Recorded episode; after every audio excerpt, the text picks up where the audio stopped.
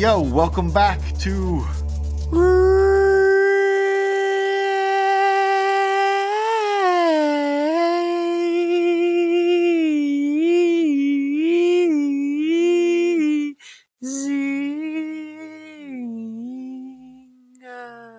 From the Ashes.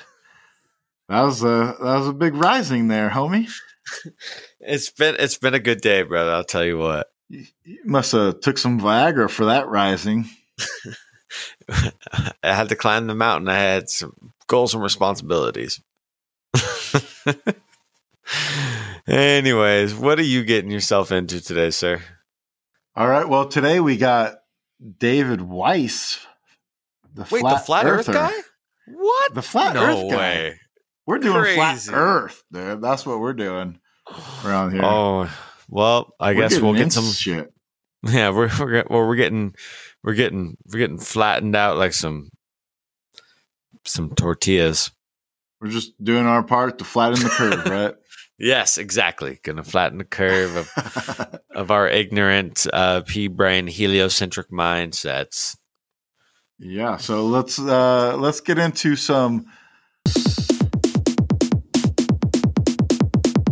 For the Ashes News, RFTA News. All right, man. So uh what plant medicine you got? Take it a little, you know, last time we did Shilajit, right, which was plant and rock.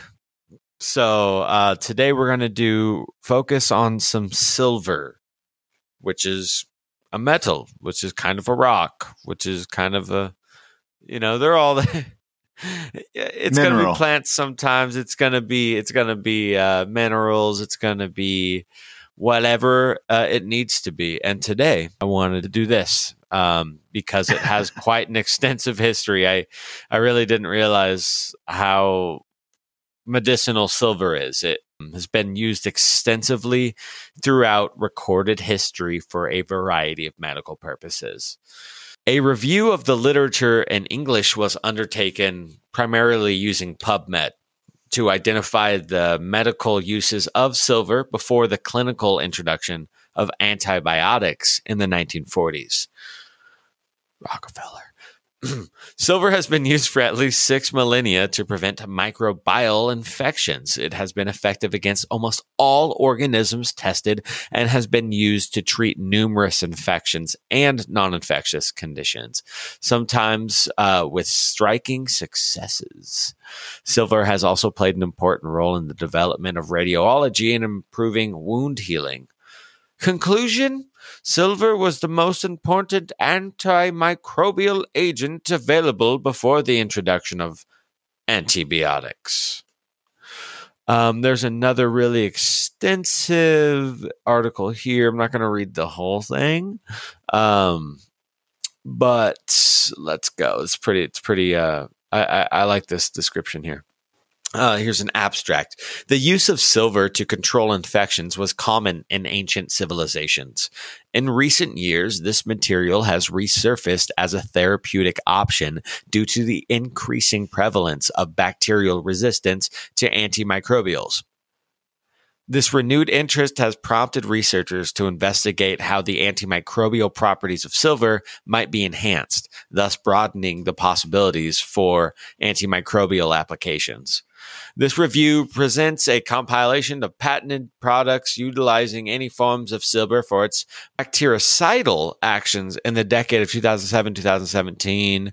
It analyzes the trends in patent applications related to different forms of silver and their uses of manti- antimicrobial purposes based on the retrospective view of registered patents. Eh, okay, so basically, what it's saying is this uh, paper here takes a bunch of products, modern products from 2007, 2017, uh, and and it does their like whatever they whatever the product is, and it rates it or whatever of sorts. It's from NCBI. It's a I mean it's a very extensive document. It's, it's interesting, but um, I'm going to go a little bit more, and then I'm going to talk about something else here. Silver is a soft and shiny transition metal, which is known to have the highest reflectivity of all metals. Among its many useful properties, silver is recognized to have a antimicrobial activity. Silver is known to be biologically active when it's dispersed into the monatomic ionic state, when it is soluble in aqueous environments. This is the same form which appears the ionic silver compounds such as silver nitrate and silver sulfadiazine which have been frequently used to treat wounds. Other forms of silver is its native nanocrystalline form, the metallic and the ionic forms also appear loosely associated with other elements such as oxygen and other metals can form the covalent bonds or coordination complexes. To date, there are three mechanisms by which silver acts on microbes. Firstly, silver cations can form pores and puncture the bacterial cell wall by reacting with the peptidoglycan uh, component. Secondly, silver ions can enter the bacterial cell, both inhibiting cellular respiration and disrupting metabolic pathways, resulting in generation of reactive oxygen species. Lastly, one, once in the cell, silver can also disrupt DNA and its replication cycle. A recently published review includes more details about the bactericidal mechanisms of silver along with the methods of silver nanoparticle preparation throughout history. Silver has consistently been used to restrict the spread of human disease by incorporation into articles used in daily life. The earliest recorded use of silver for, therape- for therapeutic purposes dates back to the Han Dynasty in China, circa 1500 BCE. Silver vessels and plates were frequently used during the Phoenician and Ma- oh, Macedonian and Persian empires. Phoenician Oh, and Pho- Macedonian. Yeah, Phoenician and Macedonian. Thank you. Thank you very much. Families in the higher socioeconomic classes during the Middle Ages were so acquainted with the uses of silver that they developed bluish skin discolorations known as argar- argraria, an affliction which may have led to the term blue blood to describe members of the aristocracy. Modern medicine utilizes medical grade forms of silver, such as silver nitrate, silver uh, sulfadiazine, and colloidal silver. So, colloidal silver, yeah, and it's so silver is it's it's used for you know for surgery. It's used for gut health. It's used for claiming socioeconomic places. You know, it's just it's, it's used for conductivity and uh and and building. It- It's got it's so many uses. It's crazy. It's kind of it's kind of cool. Human history in silver. Interesting, man. Interesting. It's uh, it's pretty interesting that it it cured. You know that you talked about that whole blue blood thing. Yeah. Uh, from that's. I want to look more into that now. Yeah, That's I, I mean, like I said, this document is really big. I could go on it, but it would be a half hour of me just reading. Uh, you know, like because I didn't even get into the discussion on the antimicrobial silver for clinical and medical usage. That's a whole chapter in here. It's crazy. I mean, and then uh, you also have like the metaphysical properties of it. You know, um, it, when you meditate and you have different um, conductive stones around you or minerals, like if you meditate with crystals on your chakra points, um, and if you have silver on stuff, it you can you will have a different meditative experience. It gets really deep, really quick when you have pressure on your chakra points with like crystals and stuff. Um, so like Oh, yeah, like we're con- we're connected with the earth, you know, like Is that like a we talk. p- piezo effect in your body by putting the pressure on the chakras? Is, you know uh, it's i think so it's something like that because you can do it with um like in if you ever do restorative yin yoga classes you use blocks and pillows and you know like a regular hot yoga class you'll go in you know you'll grab one block for like a couple poses but when you go for yin yoga you have a blanket a pillow two or three blocks you know because you're setting up into these slow positions and a lot of times uh, you'll put weight on the front of your body right on the chakra points. And it's the most comfortable thing. Like meditation is really easy to get to when you're just really really comfortable. And so i don't know if it you know that's when you the metaphysical qualities of crystals um either have to do with like yeah like you said like the piezo effect or the fact that they are um conductive of sorts you know? I i don't know. It, it's deep. We we got to break that down with some uh hope we get that geologist on here soon. Yeah man. Uh yeah, that's interesting. Uh, so today I have an article from Smithsonian Magazine. Nice. By Alicia Ault, uh, dated February 2nd, 2018. And it says, How does Foucault's pendulum prove the Earth rotates? So, uh, in our conversation with David Weiss today, I asked him the question about Foucault's pendulum. So I just want to give a little bit more background on what Foucault's pendulum is because I've actually never heard of it until recently. So I'm going to read the article and we'll learn a little bit more. On February 3rd, 1851, a 32 year old Frenchman who dropped out of medical school and dabbled in photography definitely demonstrated that the Earth indeed rotated. Surprising, the Parisian scientific, scientific establishment, acting on a hunch, Leon Foucault had determined that he could use a pendulum to illustrate the effect of Earth's movement. He called together a group of scientists, enticing them with a note declaring, You are invited to see the Earth turn. Foucault hung a pendulum from the ceiling of the Meridian Room of the Paris Observatory. As it swept through the air, it traced a pattern that effectively proved the world was spinning about an axis.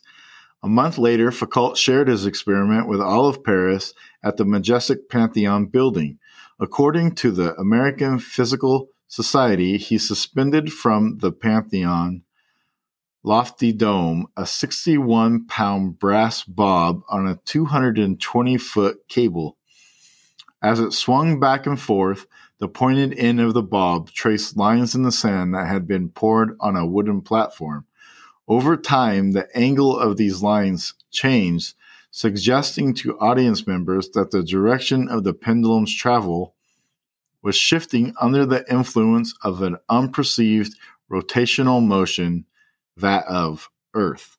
Foucault was able to demonstrate a scientific concept in a way that the average person could easily grasp, says Rebecca C. Thompson, head of public outreach for the APS.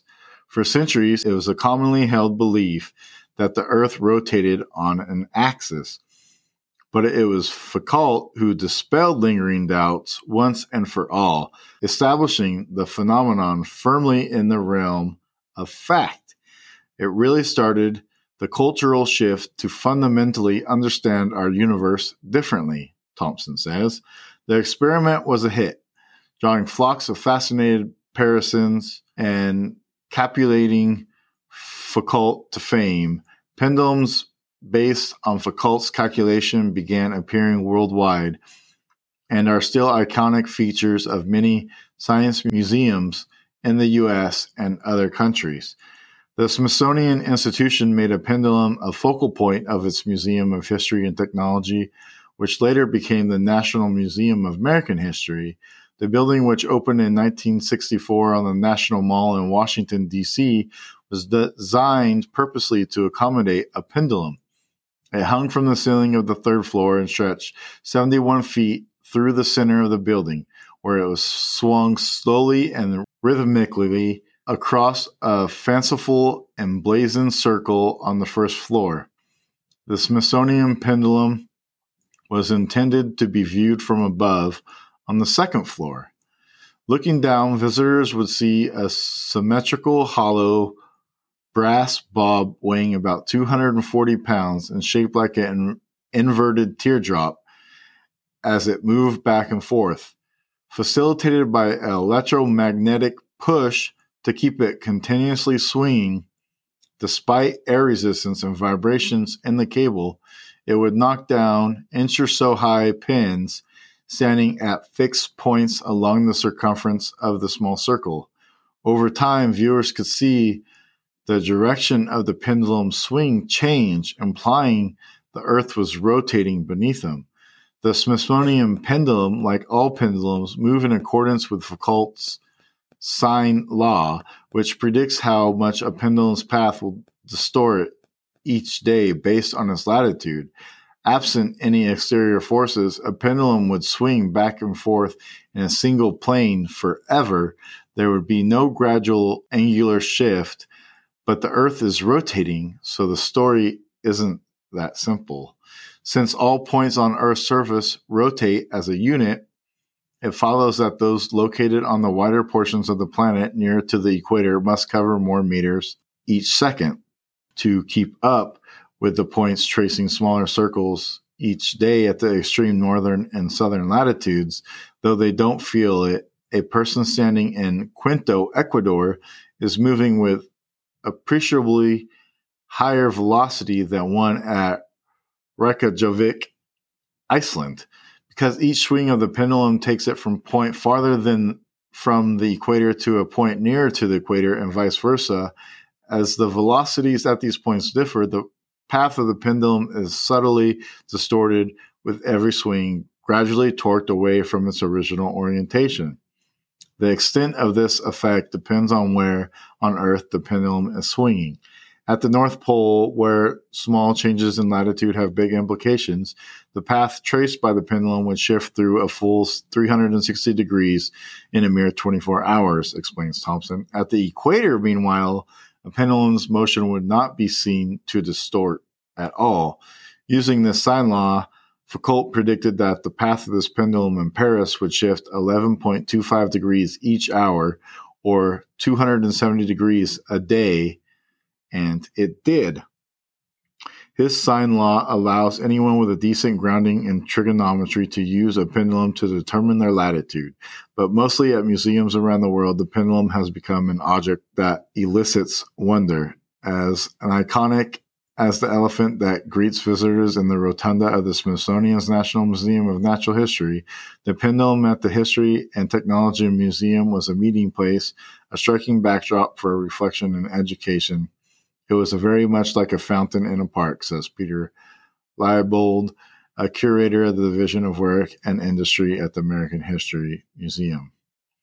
So that's just, there's a little bit more to the article, but I'm not going to read it all. I just wanted to get out there that there was a thing that showed that the Earth does rotate. Uh, so we did ask David Weiss about it, and he gave us an answer, which you will hear in the discussion that we have with him. Uh, so one other thing I wanted to talk about, though, Roman, was he asked Can't us at the be- he asked us at the beginning what we thought the Earth was, and we didn't record that part of it. So uh, I'm going to ask you now, especially now after we talk to him, uh, maybe we can go into a little bit more uh, details of uh, you know what our opinions are uh, before the interview. What do you think we live on? What do you think space is? What do you, how do you think everything works in in your own opinion? I'm still in the bracket of not quite falling to either side of the sh- uh, thinking. I don't think that I know the definitive shape of the planet, and I don't think I understand the definitive nature of the universe. It, it's uh, every day is different, and it is fucking crazy. It's tripping me out every day. I feel like I know less than the day before sometimes. Um, you know, you know, because it's just there's so many paradigms and wormholes and loopholes, and you, you know, the the mind is ever expanding, and it's um, you know. But I am curious. I I I, I tell you what, I don't trust the space agencies, and I'll tell you why. I've watched a lot of videos of the really cheesy interviews with astronauts and you know just all, all like it all seems like it it's all filmed all of it. I th- I honestly think that it's all filmed. I think it's all filmed. I think this NASA is a money laundering scheme um, because they get so much money in their government organization. So I just it seemed all fishy, you know, fishy um, within the human simulation, uh, the man-made simulation instead of nature's simulation. The the nature, uh, you know, our cosmic reality, our cosmic simulation, we have the man made simulation inside of the cosmic reality, right? And for that, I think it's controlled. I think it's controlled uh, opposition on the point of uh, keeping us within the bubble. So I don't know what shape it is. Uh, Neil deGrasse Tyson did, in fact, say it was pear shaped. So uh, that's on the record. He said it and he got caught on camera. He yeah. said that it's not round, it's pear shaped. So, you know, who knows? Yeah. Who knows? What about you? So, so what I think is that it's a, a toroidal field. There's a toroidal field around uh, the planet, and it is round.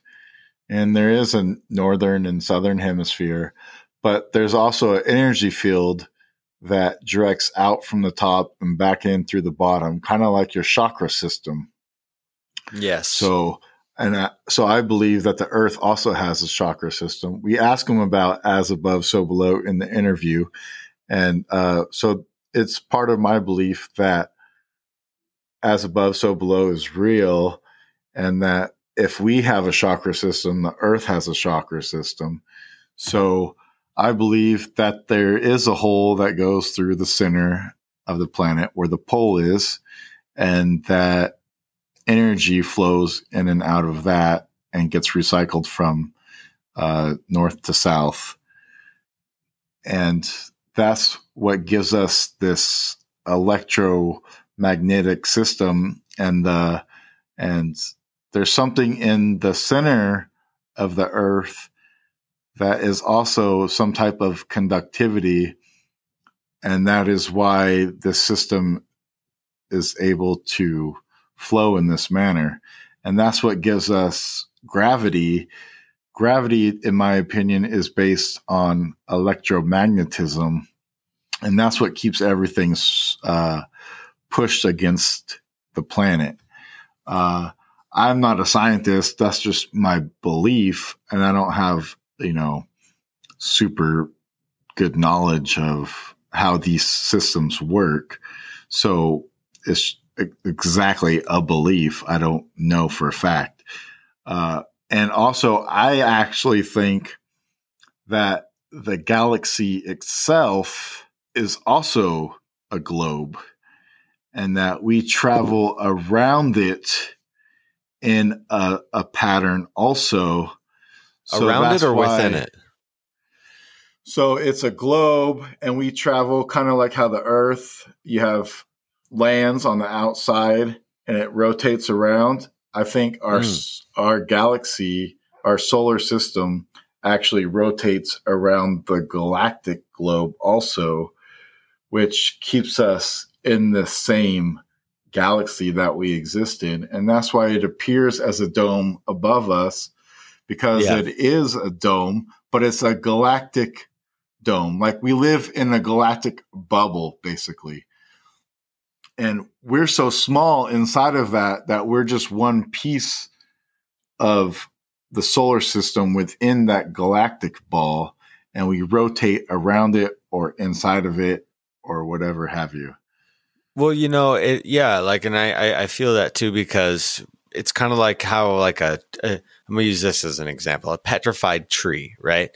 Lots of all trees fall down eventually, right? When a tree falls down, but only sometimes in a very specific timing and exact specific area and the minerals and the, the crystalline needs to happen does the tree petrify which truly means that the cells of the tree have been taken over by by crystal and it turns into a stone. Mm-hmm. It's not a tree anymore, right?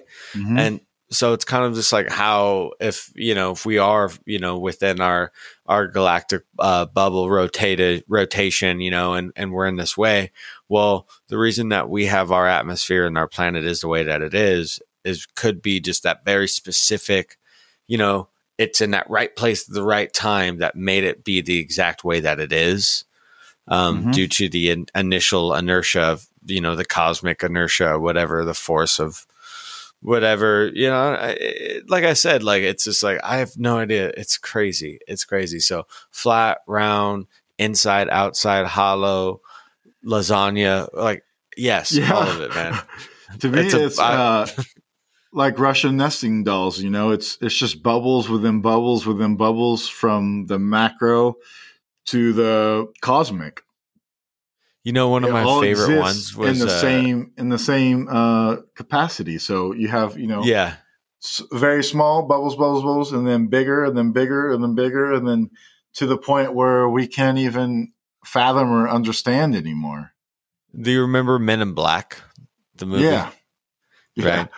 Uh, the whole time they're chasing around the universe, right? This alien war is like going on for the this universe, right? And mm-hmm. it's a part of the cat's necklace, right? Yeah. Remember that? And at the very end, when they get the universe back, they zoom out and it's this one universe in a sack of marbles with the big aliens holding the sack of marbles and it's all just another a whole bunch of other universes so our entire universe inside of one marble next to a sack of other marbles and it's go. a it's like a split scene at the end of the movie, like no words or anything. And I was mind blown as a kid. I was like, "Oh my god, that means there's." It's like where, yeah, you know, and it just ever expansive. Yeah, uh, for me, it was when I was watching uh, actually Neil deGrasse Tyson, which I know David Weiss is not a fan of, but uh, there he had that TV show for a while. I forget what it was called, but he did he was like, let's go examine what life is like inside this dewdrop. It was a little tiny dewdrop on a leaf. And the amount of life that existed within that dewdrop was insane to me. And I was like, what if we're just all just living in a little dewdrop? Like, uh, do you remember playing that game Life Force on Nintendo as a kid? No. No. If you don't, it's you're uh you're a plane and you go through different body parts of the human body and at the very end you have to destroy the brain. But you go through like the liver and you go through all the different organs and all the the whole thing is you're just traveling through the parts of the body destroying things to get to the next level and so on and so forth. And uh, so I kind of was sounds like. Sounds like from a, kid from a kid. terrible for children to be playing. Uh, so I I started to think of you know this is I, I started just calling it life force theory, and uh, you know we exist within maybe maybe we exist inside of a giant human, and we're just like one part of its body that exists. Maybe we're just an atom, a, a, a celestial body, shoulder. Yeah, inside of a celestial yeah, yeah. body. Uh, so, but yeah. so who knows? You know what it could be, but that's the type of you know thinking that I have have with it. it we just, you know, at the end, there's just no telling what it is that you know exists out there, and it could be so many different things. And I think he even brought well, up everything like is perce- everything is like your perception. Your perception dictates what you live in. So, and and and your exactly. belief system dictates what world you live in. So, if you believe in God, you know you do things to get closer to God, or you know you do your rituals and your your beliefs uh, affect the way you live life. So you can have any amount of possibilities of living in this life that we live. So, whatever your perceptions are, just know that they can be whatever you want and what you believe is question not everything.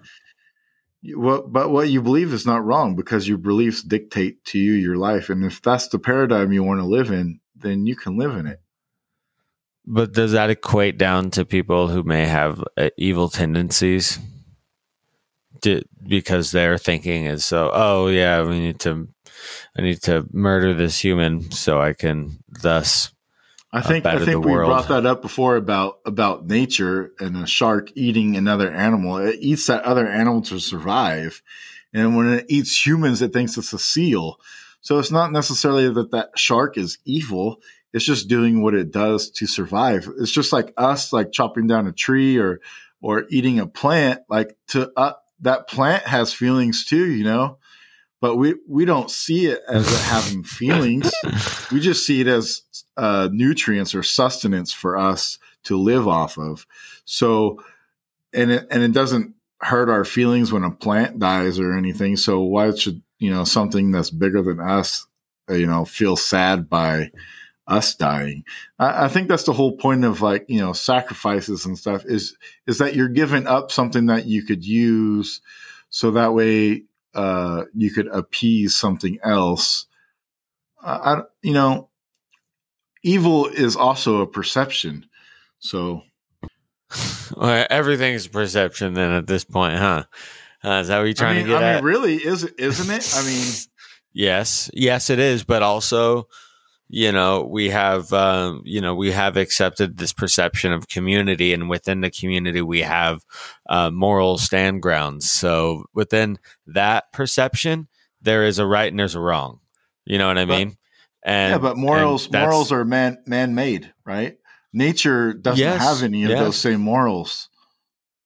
And within the perspective of our uh, community standings it would inside our, that perception. Our, our community here, but other other communities around the world have totally different moral structures than we do.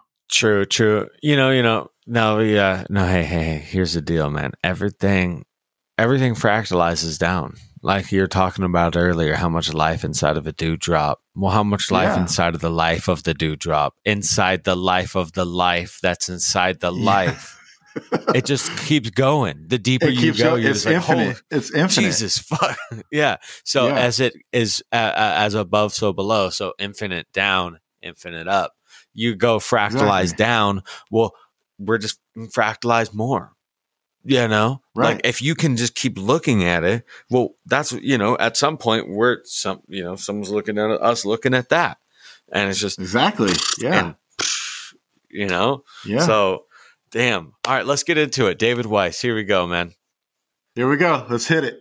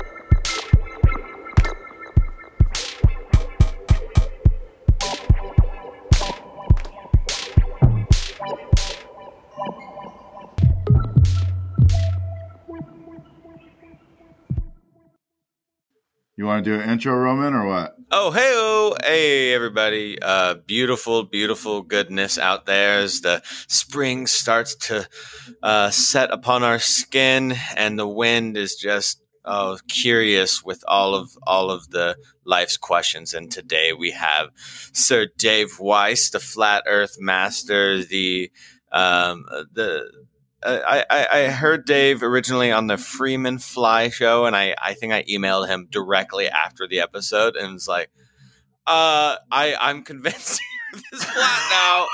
Oh man. And I guess I've all, I mean, you know, flat, uh, shape, an unconceptual image that pops into my head about what earth is because the energy of magic of the magic of earth and and all of that goodness is it's it's unfathomable to me to even put a type of shape on it. So you know um, just letting letting all the all the answers from the stuff come in. But yes hello dave. How how are you Hey guys, yeah, Freeman was a hard uh, holdout on flat Earth. He uh, held the flat Earth ha- away like the plague for a longest period of time, and then finally, like we we found a crack and we whiz- got wiggled in there, and we planted yeah. some seeds, and he bloomed as a full on. Okay, we're not a globe Earth. Uh, he's probably in the same park that you are, where he knows it's not a spinning globe flying through an infinite space vacuum because that's just ridiculous and uh, he sees the light now. I met him at the Flat Earth Flattoberfest festival in South Carolina last year. Yeah. Oh, hey, what South are you doing to flatten the curve? you know that's a that is a I, I'm not wearing a mask anywhere under any circumstance, and I'm not getting vaccinated. That is going to flatten the curve. But you know that flatten the curve is a poke at flat earthers. Yeah, yeah. They yeah. got it out, man. They, there is some, there is, there is a uh, a force, an energetic force out against to silence flat Earth and any curiosity about what Earth's shape is. Well, that that is the see flat Earth. People, what difference does it make? I still got to go to work tomorrow. Well, I'm not going to work tomorrow or today, and uh, it, it changes everything. It's not the shape that matters but uh, but the the the, lie uh, is is so important to them because when you wake up to flat Earth, you unplug from their fear matrix, and that's what they thrive upon. They control us through fear. Uh, through all sorts of nonsense, and they put us in a prison without walls. You don't see the walls, you don't know you're in a prison, and it's a prison for your mind, and that's the globe. I, I feel that I resonate with that. It seems like uh, you know the the whole like a psyop, right? People call a psychological operation is kind of the same thing. It's like, okay, let's put let's put a form on on your observation, your psyche of things that you can't see, but they're absolutely controlling the way that you move throughout your life. And if you don't know where, so look at this. Where where do you guys live? Where do you live? What state? California. California. So California. All right, California. So it's a little crazy there right now. Would you would you agree? Oh, Gavin yeah. Newsom. yeah, if you had the the means and the ability and not, and not the ties to where you are, I'm not saying that you do, um, and there was other freer states, would you consider moving? I've considered and stayed anyways. Right, right. Because moving, I hate moving's the worst thing in the world. Um, but the, the weather here, the weather here is what keeps me here. I went to yeah, the well, east. What I if there was to, another place with equally as good weather and total freedom? Would you consider going there? Well, yeah, of course. Okay, yes, so heavily. So that that's yeah. that's one thing. They're hiding, you know, who you are, and they're hiding that there's more. That there's extra territory, right? Yes. Extra territory that's where extraterrestrials would come from and that that is beyond antarctica what if there was another 30 40 50 continents that you didn't know about that didn't have a tyrannical government running them and that you could live your true divine life that you're supposed to be living without anybody ruling over you. Do you think you'd pick up and go? My answer is yeah, a lot of people would pick up and go, but they don't want you knowing that. They have us in a prison. And I equate it to imagine you lived in a giant apartment building your whole life. You were born in there, there's no windows, no doors, and you're not allowed um, on the outer rim, the outer edge, to even touch the outside wall your whole life. It's just off limits and that's all you knew. You worked on the 49th floor, you bought groceries on the ninth floor, your gym was on the 100th floor, and you were happy. You know, you thought you were happy. You have television, you got movies, you got entertainment, they even have, you know, ballparks in there. And someone says, hey, there's more on the outside. There's a whole nother world out there. And you said to them, what does it even matter? What does it doesn't matter? Stop it. Stop it with the nonsense. That's what it's equivalent to. So I, I 100% agree that obviously we're uh, we're enslaved by the powers that be where we live all around the world. Uh, but across the plane, you mean? See, I knew you were going to do that. uh, that's why I said world instead of globe. It, you, it's still. A, There's no winning. Go ahead. so, so I, I, can agree with a lot of that stuff, uh, but I don't. I don't find that stuff enough evidence to prove that the whole globe thing is a lie. All right. Uh, so go, oh, go ahead. Sorry, so you're done. No, but I, I see where because I'm not a Bible person either, so pretty much neither am I. But I know a lot of flat earthers use Bible and the firmament passages to uh, say that there's a firmament above the plane.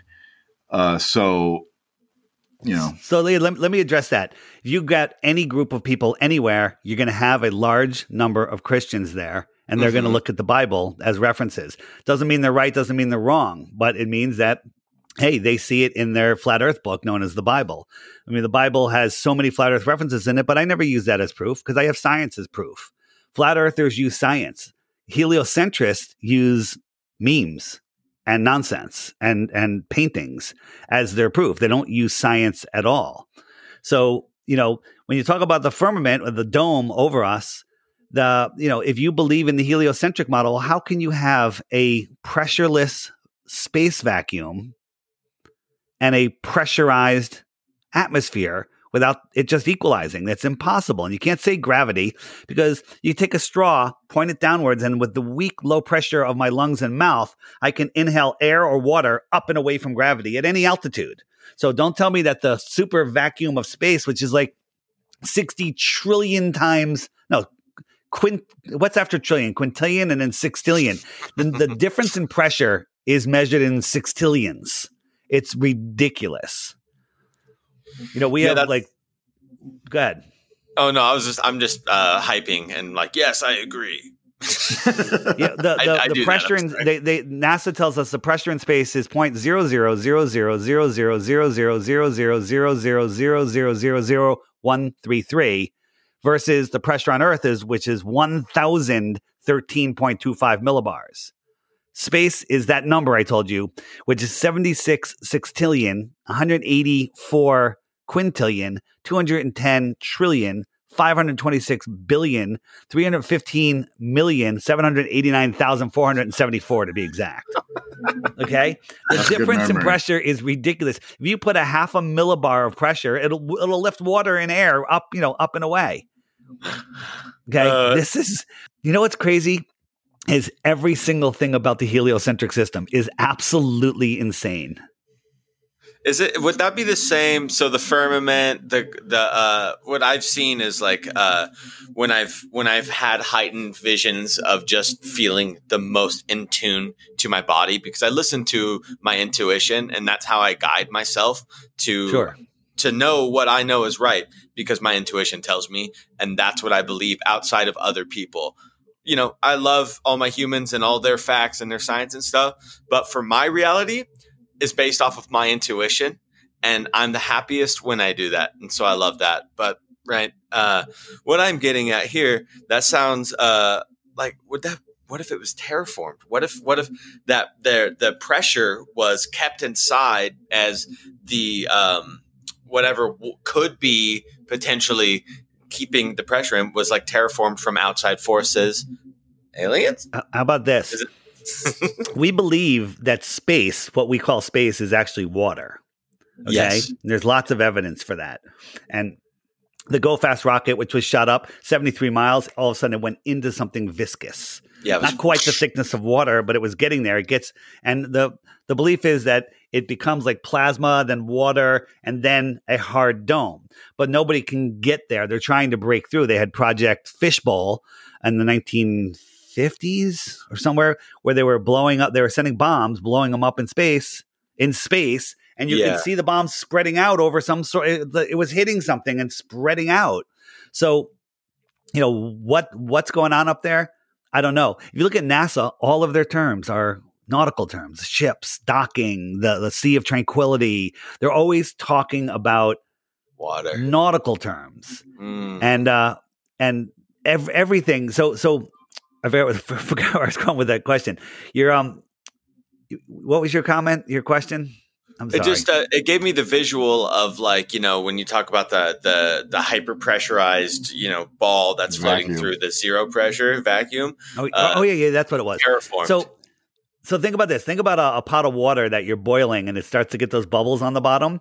Imagine you're inside of that bubble on the flat surface of the pot, and the bubble is the pressure holding the water above you. There isn't really a dome there, but there is a barrier. There's a barrier between the air and the waters above.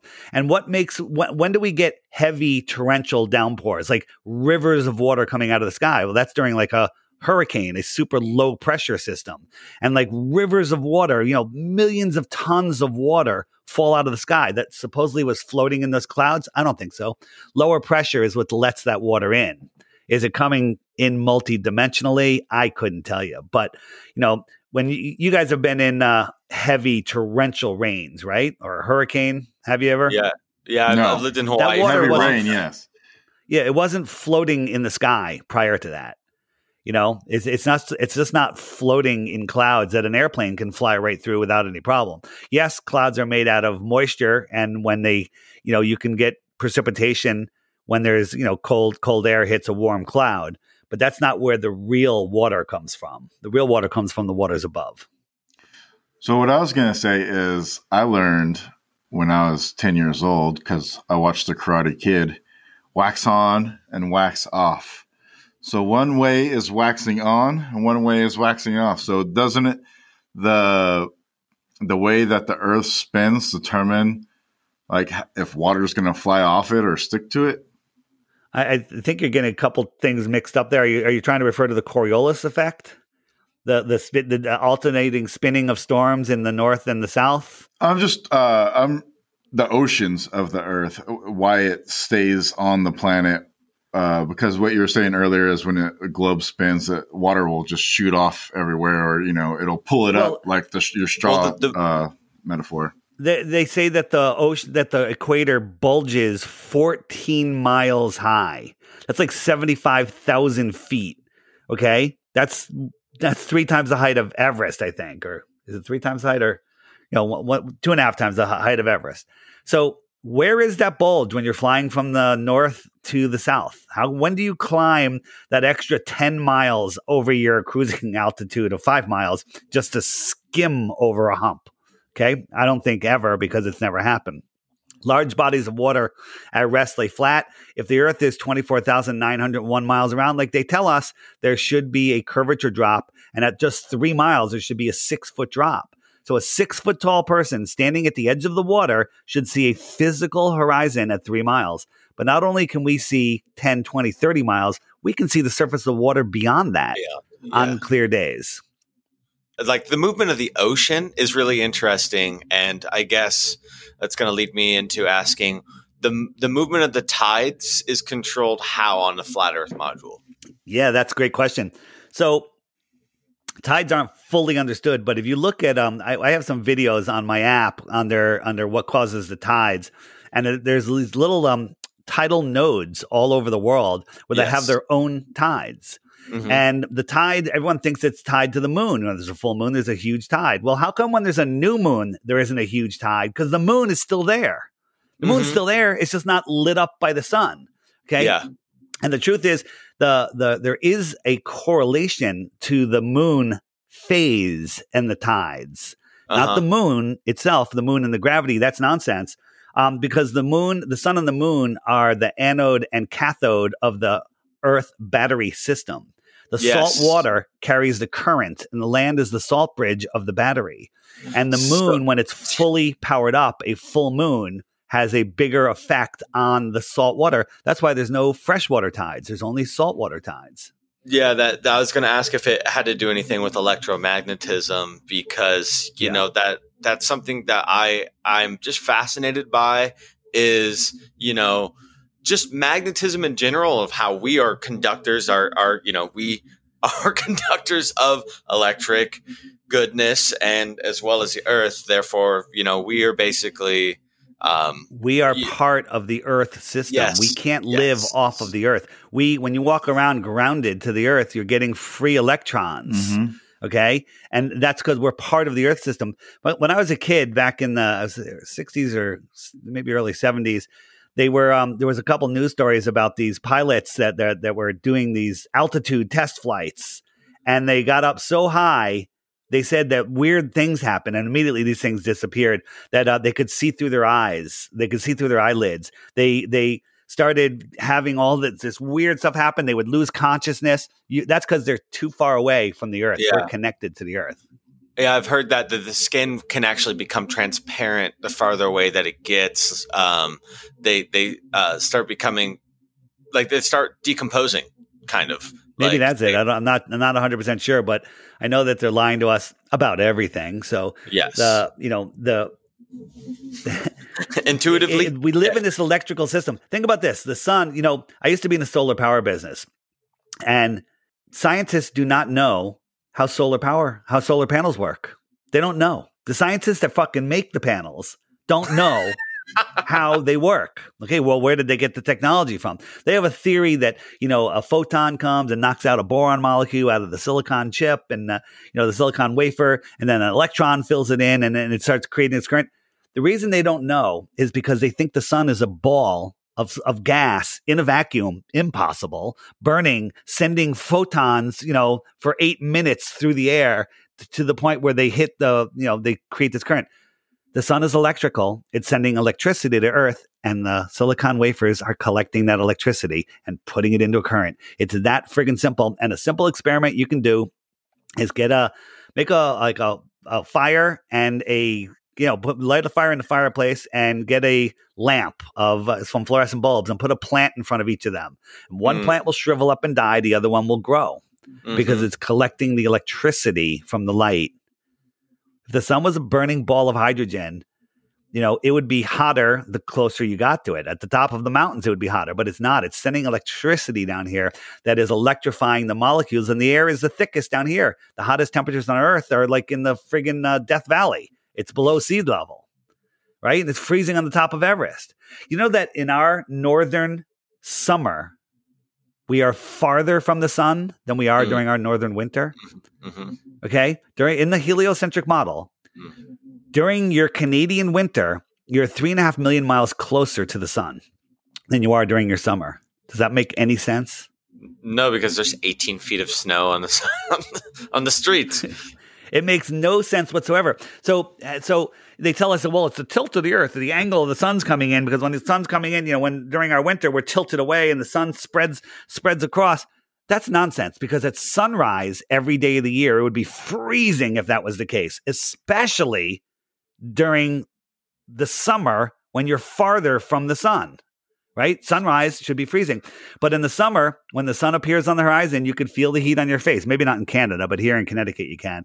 You could feel the heat on your face. And then that's at the, the, the most severe angle, 89 degree tilt away from you. And then in December, when the sun is closer, three and a half million miles closer, reportedly, according to the helio nonsensical model, at the high point of the day, when the sun is a much more direct angle closer, you can't even feel the heat on your face. That 100% right there, when you think about it, disproves the spinning globe 100%. You need nothing else. What do you are you uh, hip to the electric universe? Uh, yeah, that the electric universe ties in perfectly with the Earth, but it's the electric Earth system, not the mm-hmm. electric universe. Yeah. Where you do not believe in a universe? You believe we're just uh, the only thing that well, exists? I, I, believe that, you know, again, we're not allowed beyond the shoreline of Antarctica. What's beyond there? What if, you know, just expand? you know the flat earth model, you have the ice, you have the earth plane, and then we live in this pond. We live in a, in a big lake where the sun has melted out a big puddle, a big lake puddle. That's the earth. Oceans are the earth pond, I call it. And all of the islands are surrounded by water because all that water is melted out there. And the the shoreline of that lake, you need a container for a lake is mm-hmm. the shoreline of Antarctica. Antarctica is the highest land on Earth. It's the shoreline of the world pond. We live in the Antarctic basin. So what's beyond there? What if there was a million more puddles with suns and moons and everything and their own star system and everything? What if there was a million more of them? Those would be considered planets to the heliocentrist and they are in the outer space beyond our realm. Yeah, yeah, I, I, I vibe with that because to me, I feel like I've gotten told this that there's more land out there and there's more like I don't know why I, I feel it so because much. There is. Think I know, about this. It's crazy. Think about this. I, do you guys both believe in extraterrestrials? I do. No, I believe you don't. I, you believe we're here? Oh, do you believe that extraterrestrials exist? No. Okay, you believe we're here in a heliocentric universe, and we're the only ones that evolved to humans from yes. pond scum. From the uh, from no, the I believe that aliens do exist elsewhere in the uh, okay, galaxy, okay, all right. so, but not on this planet, and they don't exist here to us. Yeah, well, if the if the Earth is a flat plane, and aliens and not aliens, extraterrestrials that come from beyond Antarctica. They're only a couple thousand miles away, 10,000 miles, maybe 20, maybe less. Mm-hmm. Um, and they're not coming from impossible light years. Think about this the sun is like the size of a, one of those yoga balls, and the earth is a BB next to that, right? Or a marble, right? Mm-hmm. And we see the sun as a size of a coin held at arm's length in the sky. It just covers a tiny bit of the sky. And why it's the reason it looks small is because of the distance, right? If the sun yeah. was a mile over your head, the size they say it is, it would fill the entire sky. Do you agree? Yeah. yeah. Uh, okay. So then we move it 93 million miles away. It's now just a little dot in the sky, just like we see it. Well, if I made it eight times farther, you couldn't see it. It's too small. Scientifically, we can prove that the angular size is too small. And eight times farther away is known as a light hour. Okay. Okay. Okay. So now let's look at the star Polaris that we can see for our with our naked eyes. Polaris is the North Star. We can see it with our naked eyes. Science tells us it's 46 times bigger than Earth. Mm. Okay. So if we wanted to make it so we couldn't see it, we would say it has to be 46 times farther than our sun at eight times its distance, that light hour. So 46 times farther, we'll call it two light days. Okay. At two light days, it's provable, scientifically provable, that we could not see Polaris. 46 times bigger. I got it 46 times farther, right? It's 46 light hours away, two light days. You with me? And it's just po- barely poking okay. through the fabric. So at two light out, no, in the heliocentric model, at two light hours, we could not see Polaris, and they tell us it's 433 light years away. Okay. But based on if the galaxy is ever expanding, aren't we just witnessing the light from it? And isn't that why the North Star changes? the North Star, two cool stories. One, um, the light doesn't travel forever.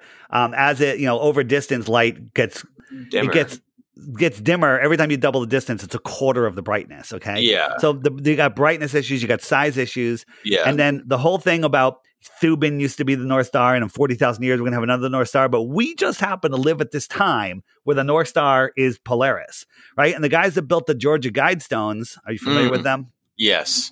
They built it. There's a hole in the stone. As you look through it, it lines up with Polaris. It's been there for 40 years. The Polaris has never moved from that hole. So don't tell me they built that knowing, thinking that the Earth is going to spin out and it's going to be looking at nothing the the pyramids still line up with the same stars. You go out tonight, look at the stars at whatever time, and a year from now, you go out, look at the stars, same night, same time. Ten years from now, every star will be in the exact same position. This is a sky clock. It is a clock of perfection. Did you know that eclipses repeat every 18 years? Mm-hmm. Mm-hmm. Okay. That's impossible in a beehive helio nonsensical system if we're spinning, falling, growing, it's expanding, everything is shifting, move. It's like I, I and how does how does everything repeat? How do the stars stay in the same patterns? How, how, does Polaris never move? How do eclipses, which are a statistical impossibility, right? The sun and the moon are the same size, but they look the same size because the sun is 400 times farther and 400 times bigger than the moon. Bullshit. Bullshit. Uh, yeah. I think it's because, like you said, everything it's a giant clock. So you would get your eclipses each time the two hands cross. Yeah, well, that the problem is is they would never repeat. because it's, it's a thing called the three body problem. Everything that holds the helio nonsensical system together is the their big god, which is gravity. Okay, gravity. So they can't even model. It's called the three body problem, right? The sun is holding on to all of the planets and they're all rotating around it, and none of the planets' gravity affect each other, but they all hold on to the sun. But the planets all hold on to their own moons, and there's never a friggin' problem. How come when the sun, when if the if the if the moon was coming around the earth towards the sun how come it doesn't speed up? And then when it pulls away from the sun going around the earth how come it doesn't slow down? How come the sun doesn't rip it away? How come it doesn't change its orbit at all? How come it's completely predictable? When the you take the world's best supercomputer and you could put a model in it you know you get a program and say okay i got a sun it's got this much gravity i got a planet put them in orbit works perfectly. You can watch it. You can predict where it's going to be for a million years. No problem. Then you add a third body, another planet or another moon. One third body you just add, and the entire thing goes into chaos mode, and no computer can figure out what's going to happen next. But isn't the moon locked with the rotation of the Earth? Cool story, bro. I mean, it, it, it, it's ridiculous. Think about it. the Earth. It's it's locked. it's gravitationally locked right to the earth. But how come when the when all those planets lined up or when the sun lines up how come it doesn't just perturb it a little bit? How come the moon only pays attention to the earth's gravity? Okay? It's ridiculous. This is stuff that we're all programmed to believe. I used to believe everything you're saying by the way. Okay? I used to believe so, in aliens too but yeah, I well, we all, I, we all I, change I, our mind. There's, there's I actually there's didn't believe in you. aliens. And, and by the way, I'm just saying if aliens alien. uh, exist, they come the extraterrestrials I like to call them um, are coming from the extra territory beyond us. Yes. Are you familiar yeah. with the Earth system, uh, uh, the flat Earth model? Uh, yes, I am actually. All right. I have so, your app, by the way, Dave. I've had yeah, your app. So, so, so on the app, on the app, if you if you look at it, if you look at it, if you were standing in the Arctic, what's the sun doing? It's arcing around you, right? Yes. If you were standing in the Antarctic outside of the uh, of the pond, what's the sun doing? It's antarcing away from you. Okay. It's antarcing away. The Antarctic and the Arctic. Arctic, Antarctic. It's how, talking about the sun. How does the sun rise and set in that model? All right. So, uh, uh, because it's hard to do without graphics, but I, I can talk to a radio audience. So, let's say you're sitting outside in a big in a yard and you have a wood picket fence that's i don't know six feet tall that's um i don't know 30 40 yards away from you right okay and uh, you're sitting down and I'm holding a beach ball, I don't know, 10 feet above your head. Okay. That's the sun at noon. And I'm just going to, that beach ball, I'm going to move it parallel to the ground over, away, over the fence. Okay. There's going to be a point where if you drew a line from your eyes to the top of that fence, it's a sloping up horizon. And when the sun just passes that horizon, it just goes by it, it'll set and and due to perspective that sloping line looks flat. Like if you were sitting next to a 10 story building you'd have to look way up at the top of that building. But move that building 20 miles away the top of that building looks like it's at your eye level. And as the sun goes beyond it it just looks like it sets below it. Wouldn't it just get smaller as it moves farther away from me? Again good good thought another pre-programmed thing.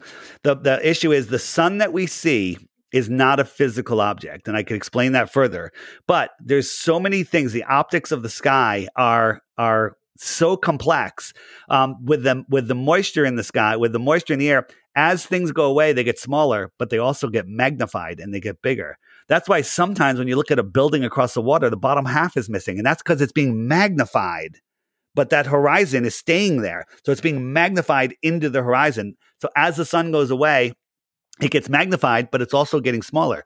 So, does the sun size change? Well, a lot of times it's pretty close. A lot of times it does shrink, right? Um, but on in certain conditions, like there, there we have videos from uh, high plains in Africa where the sun is going away. It just goes away and it shrinks into a little dot. And I've caught it. I've got the sun fade out videos. I call it where um, the sun on a super clear day has to be zero humidity. Usually it has to be like 32 degrees outside. You guys are familiar with that in Canada. And uh, super clear, and the sun is heading west. And uh, you'll watch the sun, it'll go down, down, down, down, down. And then all of a sudden, it stops and it just sits there, Okay. It sits there and it gets smaller and smaller. And before it turns into a little dot, it just disappears into the thickness. It just can't push through anymore and it disappears. It happens all the time. Now I filmed this and I have the, I call it the sun fade out, but I had friends down at the beach and they saw the sun set from the bottom up 10 minutes earlier while I was still filming it. The problem is, you know, all the Globers will say, you have to put on, um, you know, the, the solar glasses. You have to put on, you know, sun filter glasses. The problem with that is the most important of the sunset is the last couple of minutes. The last couple of minutes, because that's when the sun stops going down. And it then it then you can see it move away because we see everything what I call our personal atmospheric dome. So get a if you have a you can get it on Amazon or whatever. Get a glass dome. It's just a, it's a little like a paperweight. It's a glass dome. Put it on the table. Put it on the floor, and then get a pen light and just bring your arm across across the top and look in that dome. what you will see when the when the pen light starts approaching it, you'll see a little sun appear right at the horizon. And then it'll rise up, it'll rise over, it'll go down, and then it'll just fade away, exactly like what we see when we look. Hilarious. So in in the Flat Earth Sun, Moon, and Zodiac Clock app, there's a button called "Where does the sun go?" Okay. Well, everything I'm explaining to you, it's like, all right, I can see that you're listening. I can see that it sounds interesting. But if you click "Where did the sun go?" Where where does the sun go? it comes up with a with a list of videos that Google doesn't want you to see. And all of these videos will show you where the sun goes. It'll explain it, it'll let you see it, it'll show you how you can do it yourself. But if you Google this, none of these videos will show up because they don't want you seeing the truth of our world. Tons and of who, videos. Who makes these videos? I make some of them. Other people make them, but you can make them yourself. Don't believe anything I say. I'm just pointing at some doors that you've been brainwashed not to see. I, have had your app for a while. I love it. Um, and there are hours, absolute hours of, of content on there. You know, they redirects you. It's super it's a easy lifetime of content in there because when you're done, you have yeah. to watch it all again. Were you a part of Level that just came out, or I'm sure you were? Uh, um, I, I, I, was. Uh, they actually used a couple clips of mine in there, but uh, Hibbler actually wants me in his next film. So you know those nice are, there's, there's all different groups of people doing their stuff there's people that you know other flat earthers that are very popular that other flat earthers don't even know about because they're, they're everywhere they're yeah. everywhere we're everywhere really, really there's more really, and more people waking really up to this it's there's more thought, flat earthers than there are cryptocurrency users i thought uh, that flat earth video level was actually very good uh, but I, I do think wow. that they need to use some uh, better oh, people oh, in the video. More credible people, right? More he, credible than a tattoo well, artist you're, you're judging, a white boy you're rapper. Judging, just like just like you guys are very biased to people in the north, because at the beginning of this podcast, what did you say? You said, "Oh, you said the beginning of our beautiful spring, right?" What about yes. the people in the south? It's the beginning of their fall. Do you not care about them? the beginning of your beautiful fall, you southern beautiful humans of the Akashic record. Okay. You're, you're, you're, forgetting about the people in the South, all right? When you when you're what talking about, about the Spain, that's, like, no that's like very there sexist no in a in a in a geographic way. But there is I'm no so South. terribly sorry. I'm so no, see. That's another thing your program. Flat Earthers think Australia doesn't exist. That's a made up story in in the news made up story. Yeah, yeah. That's it's unfortunate that um, when you, you go to so Google to get south, flat but there's Earth no answers, southern hemisphere. Wait, wait, stop. There, is, there, it's not a hemisphere; it's a hemiplane. There oh, is a outer okay, southern shit. hemiplane and the okay. inner northern hemiplane. When you look into flight routes, southern flight routes, like if you want to go from Santiago or Buenos Aires to Australia, forget about it. it that destroys the the globe, destroys it go because they they go all the way they go the long way. They go all the way up north and then across the north and then back down. And if you look at it on a flat Earth map, flat, I mean straight and level, straight. But by the way, saying that you like level, awesome, because it is for people like you. It's a beginner movie, right? In the app, right? You have to get no, and that's not a bad thing. That's not a bad thing. Don't don't get me wrong. In the in the if you click the uh, the the web button, there there's a, you come up with another page and there's one video, one thing called flat um flat Earth movies. Right? There's about nine videos in there. Watch those, turn your TV off for a week, and then you too will lose the respect of your family and friends because you will be a flat earther just like the rest of us. Too yes, late for that. Join. join. Um, uh, join, join. Like I said, I, I, watched it. I liked it. I thought it was a good video. But I also watch a lot of stuff about aliens, and I watch Star Wars, and I like those too. I, I just don't believe it.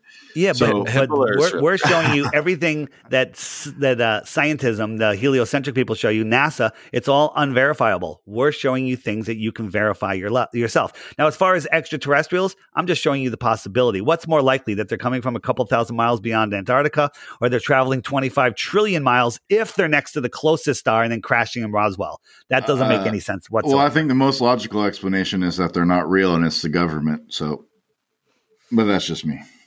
Uh, that's that's uh, that's interesting. Well, that uh, doesn't wanna, matter. It doesn't matter the shape of the Earth, whether there's aliens or uh, not. On there, my, there's uh, the Earth is measurably, testably, scientifically, provably flat, and oh, everything that they tell us, you know, there small, is no curvature. I'm having a small hiccup. There is no space vacuum. Frozen lemonade. There is here. no you you you you can't have high pressure next to low pressure. Um, that just defies every law of thermodynamics. we can see too far. There, every test for axial rotation or curvature has failed and uh, Google's hiding it. That should be your number one. yeah. Uh, so are. I have a, a, few other questions. Uh, Roman, are are you are you back on, or are you uh, missing? Are you MIA right now? He froze. Yeah, he. uh Well, he'll come back. We ask me a Roman, question. Roman, are you uh, okay?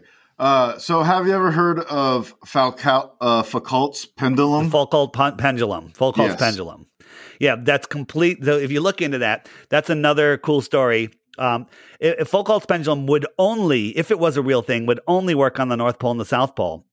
And if you look up any Foucault's pendulum, they're all taken down. Well, the ones in the ones in the museum, um, they, they, they, the, the instructions are first. There's a motor that has a bias to it that's pushing it. Okay. It doesn't just swing by itself forever. So that adds a bias. And they say when they start it up, if it goes the wrong way, just to start it again and give it a little push in the right direction. Because once it starts doing that, it goes in the right direction. Um, and a funny thing about Foucault pendulums, when they're going during a total eclipse of the sun, they change directions. Yeah, so they leave a pile of sand below the pendulum and it makes different geometric. Well, that's a, that's what you're talking about a spirograph. They, they do it where it's supposedly you know the rotation of the Earth, the pendulum ignores the rotation of the Earth. The, that that entire thing goes with the Coriolis effect. They say that snipers have to adjust for Coriolis effect. That's nonsense. There's one video of a sniper, which is just, an idiot, um, not an idiot, just a shill. Um, think about this: you're a long range sniper, and you're zooming in, and you got your target. You got him in your scope, and then you realize, okay, now I got to move 13 feet to the left to hit him you're gonna you're gonna like move. You got him in your scope. You're gonna move it to the left so the bullet could arc and hit the guy. Never happens. Never. And and why no does the what, bullet arc? The bullet does not arc. Bullets drop. They can adjust for drop, but they don't adjust for left and right unless there's wind, of course. Then they adjust for that. But but if if the if the Coriolis, Coriolis effect was real, um, the, the, every angle that you're shooting, you know, towards the equator would be a different Coriolis effect. Like if you were just a, a little bit to the left, you know, that changes the amount of spin, right? It Most changes the- it. It changes it so radically that there would be no way to figure it out. And the other thing is, hot air balloons prove there's no Coriolis. They hover over the Earth, right? How come they're not arcing away? How come the Earth isn't spinning out from underneath them? They're in the air much longer than a bullet. Yeah, I've airplanes too. too, not air globes. Don't get me don't get confused with air globes going over the, you know, sea curve. It's airplanes flying over the sea level. mm. All right, y'all. I have. I want to. I want to bring something up here. Okay. Go. Not heliocentric, or this is this is on a spiritual level. I want to see where everyone lies on this. Um, so if we have this firmament dome, right? Like I said, I've seen when you really look at the stars, they they move slowly. You know, they shift probably. They move, but they don't. They don't go out. They they repeat yearly, exactly, nightly. exactly. So, but when you really look at them, you will start to see the beehive structure. They're like you will see the blocks almost put together as if it's it's so like this, and I feel it. And so for me, when I've had an out of body experience, um, what happened was my soul, um, you know, for lack of a better term, all these blanket statements like alien, soul, you know, flatter, that, that's all Tartaria. It, they're blanket statements for, for bigger pictures that might be. Anyway, so when my soul left my body, I felt and saw going through a tube to the outside of the atmosphere or the dome where I was with other energetic forces right? Where I felt really warm and comfortable and good. And then I came back into my body. Um, and so when you look at astrology about being from certain sign, a certain area, I had the idea of, well, if that's where all of our energy lies, the Akashic record of the, the, the spiritual goodness of Earth's energy, outside of the dome maybe that these your sign that gives you this personality trait or whatever is actually like a neighborhood or a certain type of home uh, that's let me, let that's me get let me address that. I got it. Yes yes so yes yes yes. my belief is that the heavens are right above us and the stars that we see are the yeah. souls yeah. within that's kind heavens, of it. That's kind right? so I when felt. you look up into the sky all of those stars are souls and then they take t- turns um, manifesting here. You're here on Earth.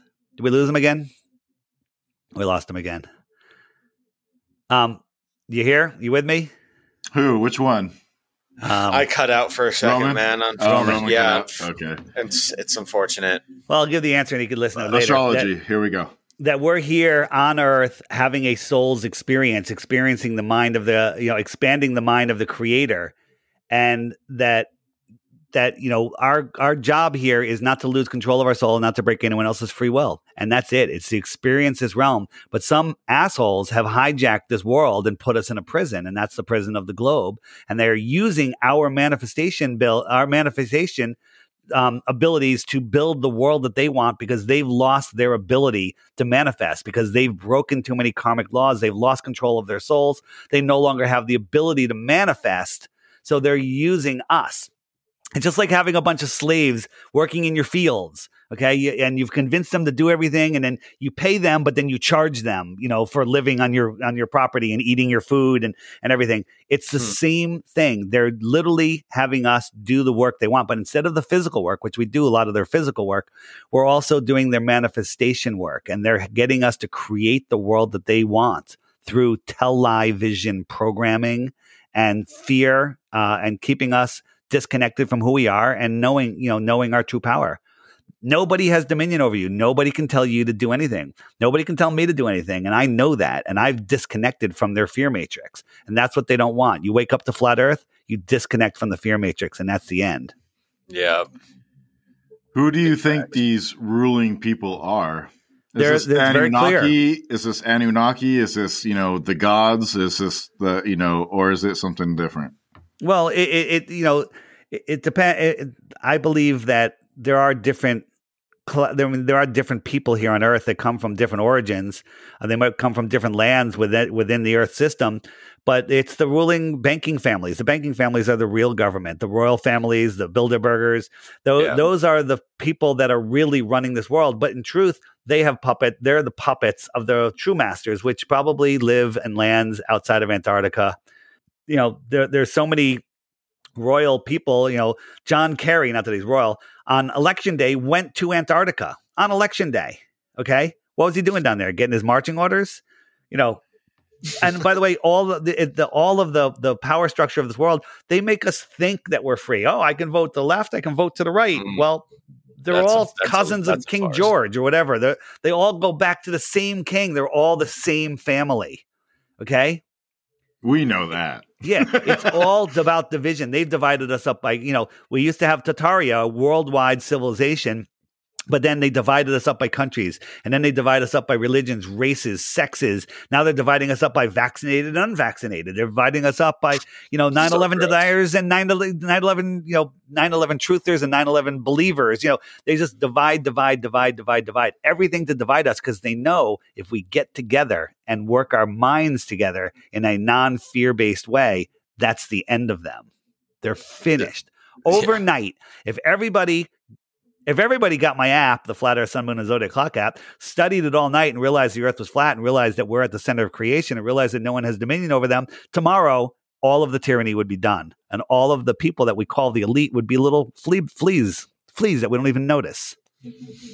So, how big do you like in your intuition? Do you think that the Earth system is like, are, like do do you have like a, a, vision in your head of just ever expanding? Well, we, I mean, we can we can you know we can see flights and and stuff, and you know the if you draw a circle around halfway between the center and the Antarctica, that's 24, 25,000 miles around. So Antarctica, the shoreline of Antarctica is like 60,000 miles around, maybe a little more. So we live within a 60,000 mile circle. Do the little math on there, you could figure out figure it all out. Yeah. If the earth was a ball, Antarctica is an island continent at the bottom of that ball, and the circumference of Antarctica is about 13,000 miles. That's what they tell us. You get two boats, they go in opposite directions, both of them keeping Antarctica's shoreline in their view. And at 7,000 miles later, they would meet on the other side. Okay. But no one's ever done this because they can't do it. Captain Cook was the last one that did it. I think he did it three times. It took him over three and a half years and he went over 60,000 miles. Well, how do you do 60,000 miles around something that's only 13,000 miles around? And the answer is because he was going all the way around the edge of the lake, the world lake. Do you, know um, Brad Olsen? Are you familiar with him? He was just, He's the uh, guy that went across Antarctica supposedly or No, no, no that? that? that that guy, I don't know about I feel like that was probably Admiral Byrd. Um yeah. Uh no, he was he's just an author that um started out like travel writing and he was just on uh, Sam Tripoli's tinfoil hat uh podcast and he he went to Antarctica on a boat with um some Polish, some Polacks, and just he went to some science. You know, the they have research stations there, but only a few, um, and people don't like to do it at all. Like people don't want to be there for more than six months. You know, so um, but th- yeah, it's it's funny that Antarctica is so heavily guarded. You have to have all these permits, all these things. Right. To- you can't, there's no independent exploration of Antarctica um, period. And there's 15 different companies that you can book a very expensive trip to go there for three days. They bring you to the little peninsula near the edge. They show you icebergs, penguins, and a, a ceremonial South Pole, which you can't verify where you are because compasses don't work and neither does GPS. And then they kick out. No one is allowed to explore the outer lands of Antarctica. And people that have tried have been stopped, threatened to be sunk in their ships, and sent home and jailed. Love that. That's awesome. Yeah. Great. Yay. oh, good. I have one what? more. Go one ahead. More one question. more. Uh, so I believe in as above, so below. All right. I'm with you. And my thinking is the universe, the solar system is an atom with protons, electrons, and a nucleus, which is the sun. And if as above, so below is real, then everything on the macro exists on the galactic. so, so, that would make everything round because atoms are round. All right, cool story, bro. Let me ask a question. Have you ever seen an atom other than in a meme or an animation? Uh, no. Nobody has. Okay. It's all made up nonsense. Just like okay? we've never seen the Earth outside of a NASA photograph. Yeah. And here's the thing let's say you could get up to like 300,000 feet. If I took a flat earther and a globe earther up to 300,000 feet and looked down, the globe earther would see a sphere and the flat earther would see the flat earth because. It's all how you interpret things. We see in a circle. The distance that we see is the same in all directions. So that draws a flat circle. And then our minds tell us that there that there is a uh, that that that's a curve. There, there's one um one guy, a science, science guy. He's um I forget what I think he's a big 9/11 guy, and he says you can easily test that the cur- see, see the curvature of the earth with a string. And he goes to the ocean edge where he has a huge horizon and he pulls a string out in front of his eyes straight pull it straight and right you can see a little dip of the edge. But that's because when you're looking into the distance i'm let's say i see what a 10 miles 20 miles 50 miles whatever it is to the to the point of convergence straight ahead at 50 miles one o'clock, two o'clock, three o'clock, 50 miles in all directions. So you pull that string, well, it's going to curve away from the string. And then a glober will say that's curvature of the earth. That's not curvature of the earth. That's just the limit of your vision.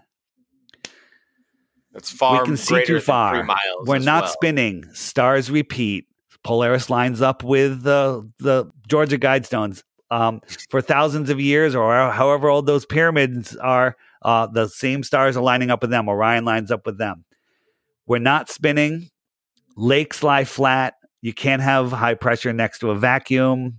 You're at the center of creation. You can deny it all you want, but it's going to eat you alive until you look and see the truth. here's a, here's a, are you guys into cryptocurrency? No. Not at all. Do you know what it is? oh. Yeah, It's of course. death. No, XRP. It's death. all Okay. How about this? I will cash out a Bitcoin and give you its value, which is almost sixty thousand dollars today. If you can come up with one globe proof, take the Flat Earth app challenge, which is watch the daily video every day for two weeks, and then hit me up with one proof of the globe, and you won't be able to do it. Well, we couldn't do it anyways because we don't believe in a globe. Like I said, I believe in a toroidal Earth. Well, you know what? I believe believes- that the the center of the Earth plane is uh, So- is a that's where the magnetic north is, and I, I believe there's a magnetic mountain there, and I believe that there is a toroidal a toroidal field going out and around um, our Earth, and it comes down in Antarctica, and that's why no one is allowed to go over the North Pole. Okay, I mean it might be like a donut, you know, and So I don't know what's at the North Pole. What's below then? What's below the flat Earth? Yeah, so so the deepest hole ever dug, flat, round, toroidal, whatever you want to call it, the deepest hole uh, ever dug was is short of eight miles. And while they were digging that hole, they used ground penetrating radar to see what they were going to hit next, and they were wrong every step of the way. Right? They're like, oh, no more rocks, they hit more rocks. Up, no more water, they hit more water. Right? So they're wrong every step of the way. So let's uh, let's put that in scale. If the Earth was an apple, they drilled halfway through the skin of the apple, the thin skin of the apple. They went halfway through. They were wrong every step of the way, but somehow they know what the next 4,000 miles brings. Okay. And they tell us that the center of the earth is a molten magnetic core. That is mockery because you can't have a molten magnet. You heat a magnet up and they lose their magnetism before they even melt. Yeah. Do you, believe that there are like actual multi dimensions that could exist within the layers of the Oh, earth? 100%, 100%. So I believe they, they, they hit an Oh, impenetrable lasagna? barrier, kind of like the firmament above, there's a firmament below. All right. Yes. And yeah. so they couldn't dig through it. So maybe there's a more dense dimension down there, It's something hellish. And maybe above us is a more heavenly, less, a more etheric dimension above us. Go check out dim- Santos Bonacci. He talks about the seven layers. yes. so, Bonacci. so flat Earth is a lasagna. Yes. is it Flying lasagna? rainbow. It's a, probably a vegetarian lasagna, which isn't as delicious as a There's meat lasagna. no meat. but- No meat. yeah, there's a lot of vegetarians in flat Earth too. So you can you can you know you can tie it to Christian vegetarian movement. Seven Day Adventist. Yeah. The, mi- Uh, the many dimensions of the mind as well as the earth. I think we correlate, you know, the earth inside of our inside of our psyche, inside of our body. You know, we, we share a lot of similarities because the mind is ever expanding. Thus is the earth system. You know, forever Yeah. and always. All right. Anything else before we wrap up? Uh, you got anything else, Roman? Um. Yeah, I do. Um. Oh yeah. So, uh, are you boys with Crow? Crow seven seven seven. Oh, Crow's my buddy. Yeah, we talk all the time. I just got off the phone with Jason actually. No way. Yeah, do you guys Nice. listen to Crow? Wait, hang. Do you guys Yeah. listen to Crow Yeah. on a regular basis? Yeah. Are you subscribed? You get hour one and hour two. No. Of course. Have you listened? Not oh, Wait. not the yeah. Uh, dude, I'm subscribed to a couple, but I, I want to. I will. You got to subscribe to Crow. And then- listen, if you don't, it's like five dollars a month or whatever it is. Um, subscribe and download the last 300 episodes, and then unsubscribe for five bucks. You have better than any university will teach you. And if you find, Yeah. go back to the early ones where he taught, where he did like seven in a row on space. Um, amazing, amazing stuff. You learn about no nukes, no nukes, nuclear bombs don't exist. Okay, you're going to learn so much on that. You learn about the law, about you don't need a driver's license, you don't need insurance, you don't need registration. Did you did you hear that last one? Sovereign laws, sovereign laws. Those have been going yeah, on. yeah. So it's amazing. And this one guy, he proved it. He proved that it works. So, um, Crow is one of the probably the only podcasts that I've never missed an episode. So good. Yeah, it's Crow with two R's, C R R O W 777 radio. And uh, if anyone that's listening that has a kid that they're going to send to college, don't send them to college. Please Just don't. have them listen to Crow episodes every week, and they will be smarter than anyone else, and I will hire them. If, if I'm hiring people, I'd rather hire. Where did you go to school? Harvard. And you? I just listen to Crow. You're Where- hired. What are you going to hire him for? Whatever. I, I mean, I had I, I had my own company for a while. I hired lots of people, so we interviewed lots of people. And I'll tell you, the college graduates are the dumbest of them all. Do you own Yeah, a they- flat Earth lasagna company? No, Flat Earth Pizza Company. Oh, Oh, ooh, Pizza oh, company. there- No, I was in the solar power business. I told you, I had a solar power development company. Oh man, that's so cool. Um, so yeah, where where uh, you know, tell us uh how to download your app and any other places to find Yeah, you and so- listen to you. The the app is called the Flat Earth Sun Moon and Zodiac Clock app on Google Play. There's already a knockoff by the Flat Earth Society people, which is disinformation. Oh, Uh, Wow. Don't don't if you get that one, just don't send me an email telling me my app sucks because my app is the highest rated app in the App Store and the Google Play Store. The Flat Earth Sun Moon and Zodiac Clock app by Blue Water Bay. You have to have an Android 8.0 operating system or higher and an iPhone 6 or better. Um, if you can't find it, just go to theflatearthpodcast.com. All the links are there. The Flat Earth Podcast Instagram, the Flat Earth Podcast Facebook page, the flatearthpodcast.com. And uh, that's it. The Flat Earth Sun, Moon, and Zodiac Clock app. If you want to learn the truth about our world, hit it up. $2.99. It, and you have it for the rest of your life, unlike a coffee or a beer that you pee away in 20 minutes. Sorry. we got three more minutes. Go. One last quick, quick, quick question. Shoot. quick. Why is everybody in the Tartarian paradigm a flat earther? because they all how about this everyone in the 1920s was a flat earther they were teaching flat earth in public schools in america okay public schools in america they were teaching flat earth everywhere. In the 1930s and other countries they were teaching it. Then they had the world wars they had the depression and they stole our history and they reprogrammed us and they brought in oh science has said this and nasa you know nasa went up and took a picture of the earth and looks just like what paramount was been spinning in their movies since 1927 okay Which all, all stemmed from the Nazis coming over into America to basically make the entire tyrannical top down government the technocratic takeover. And why did Wernher von Braun, the Russian, the Nazi German scientist that ran NASA, write on his gravestone, you know, the about the Psalms 19:1, which is about the firmament separating the waters from the waters. Okay. It's all here in front of us. They tell us everything. The Arctic, the Antarctic, it's about the sun, right? The airplanes fly over the earth plane, sea level, not sea curve. It's all there for you to see. You just have to see it. The programming is strong. Here's the thing. I didn't want to give up Star Wars and Star Trek. I grew up on that stuff. It was so good. I love those movies. Well, it's all nonsense. It's all nonsense. The world is far more interesting. Okay. Yes. The secret space program is the secret propulsion program. It's real. It's just not going into outer space above us. It's going to the outer space besides us if it's going anywhere. All right. Yeah, they do always tend to go that way. Tend Well, to. They go ex- up and they crash into the ocean. Excellent. Thank you uh, very much for joining us and uh, coming on our little podcast and No problem- no problem, uh, guys. talking to us. And uh, I'm gonna get your app and I'm gonna seek out that Bitcoin. You got it. You got it. Beautiful, All right. Dave. Thank you so much, man. All right, guys. Thanks. All right. Thank you. Have a good one. Shoots.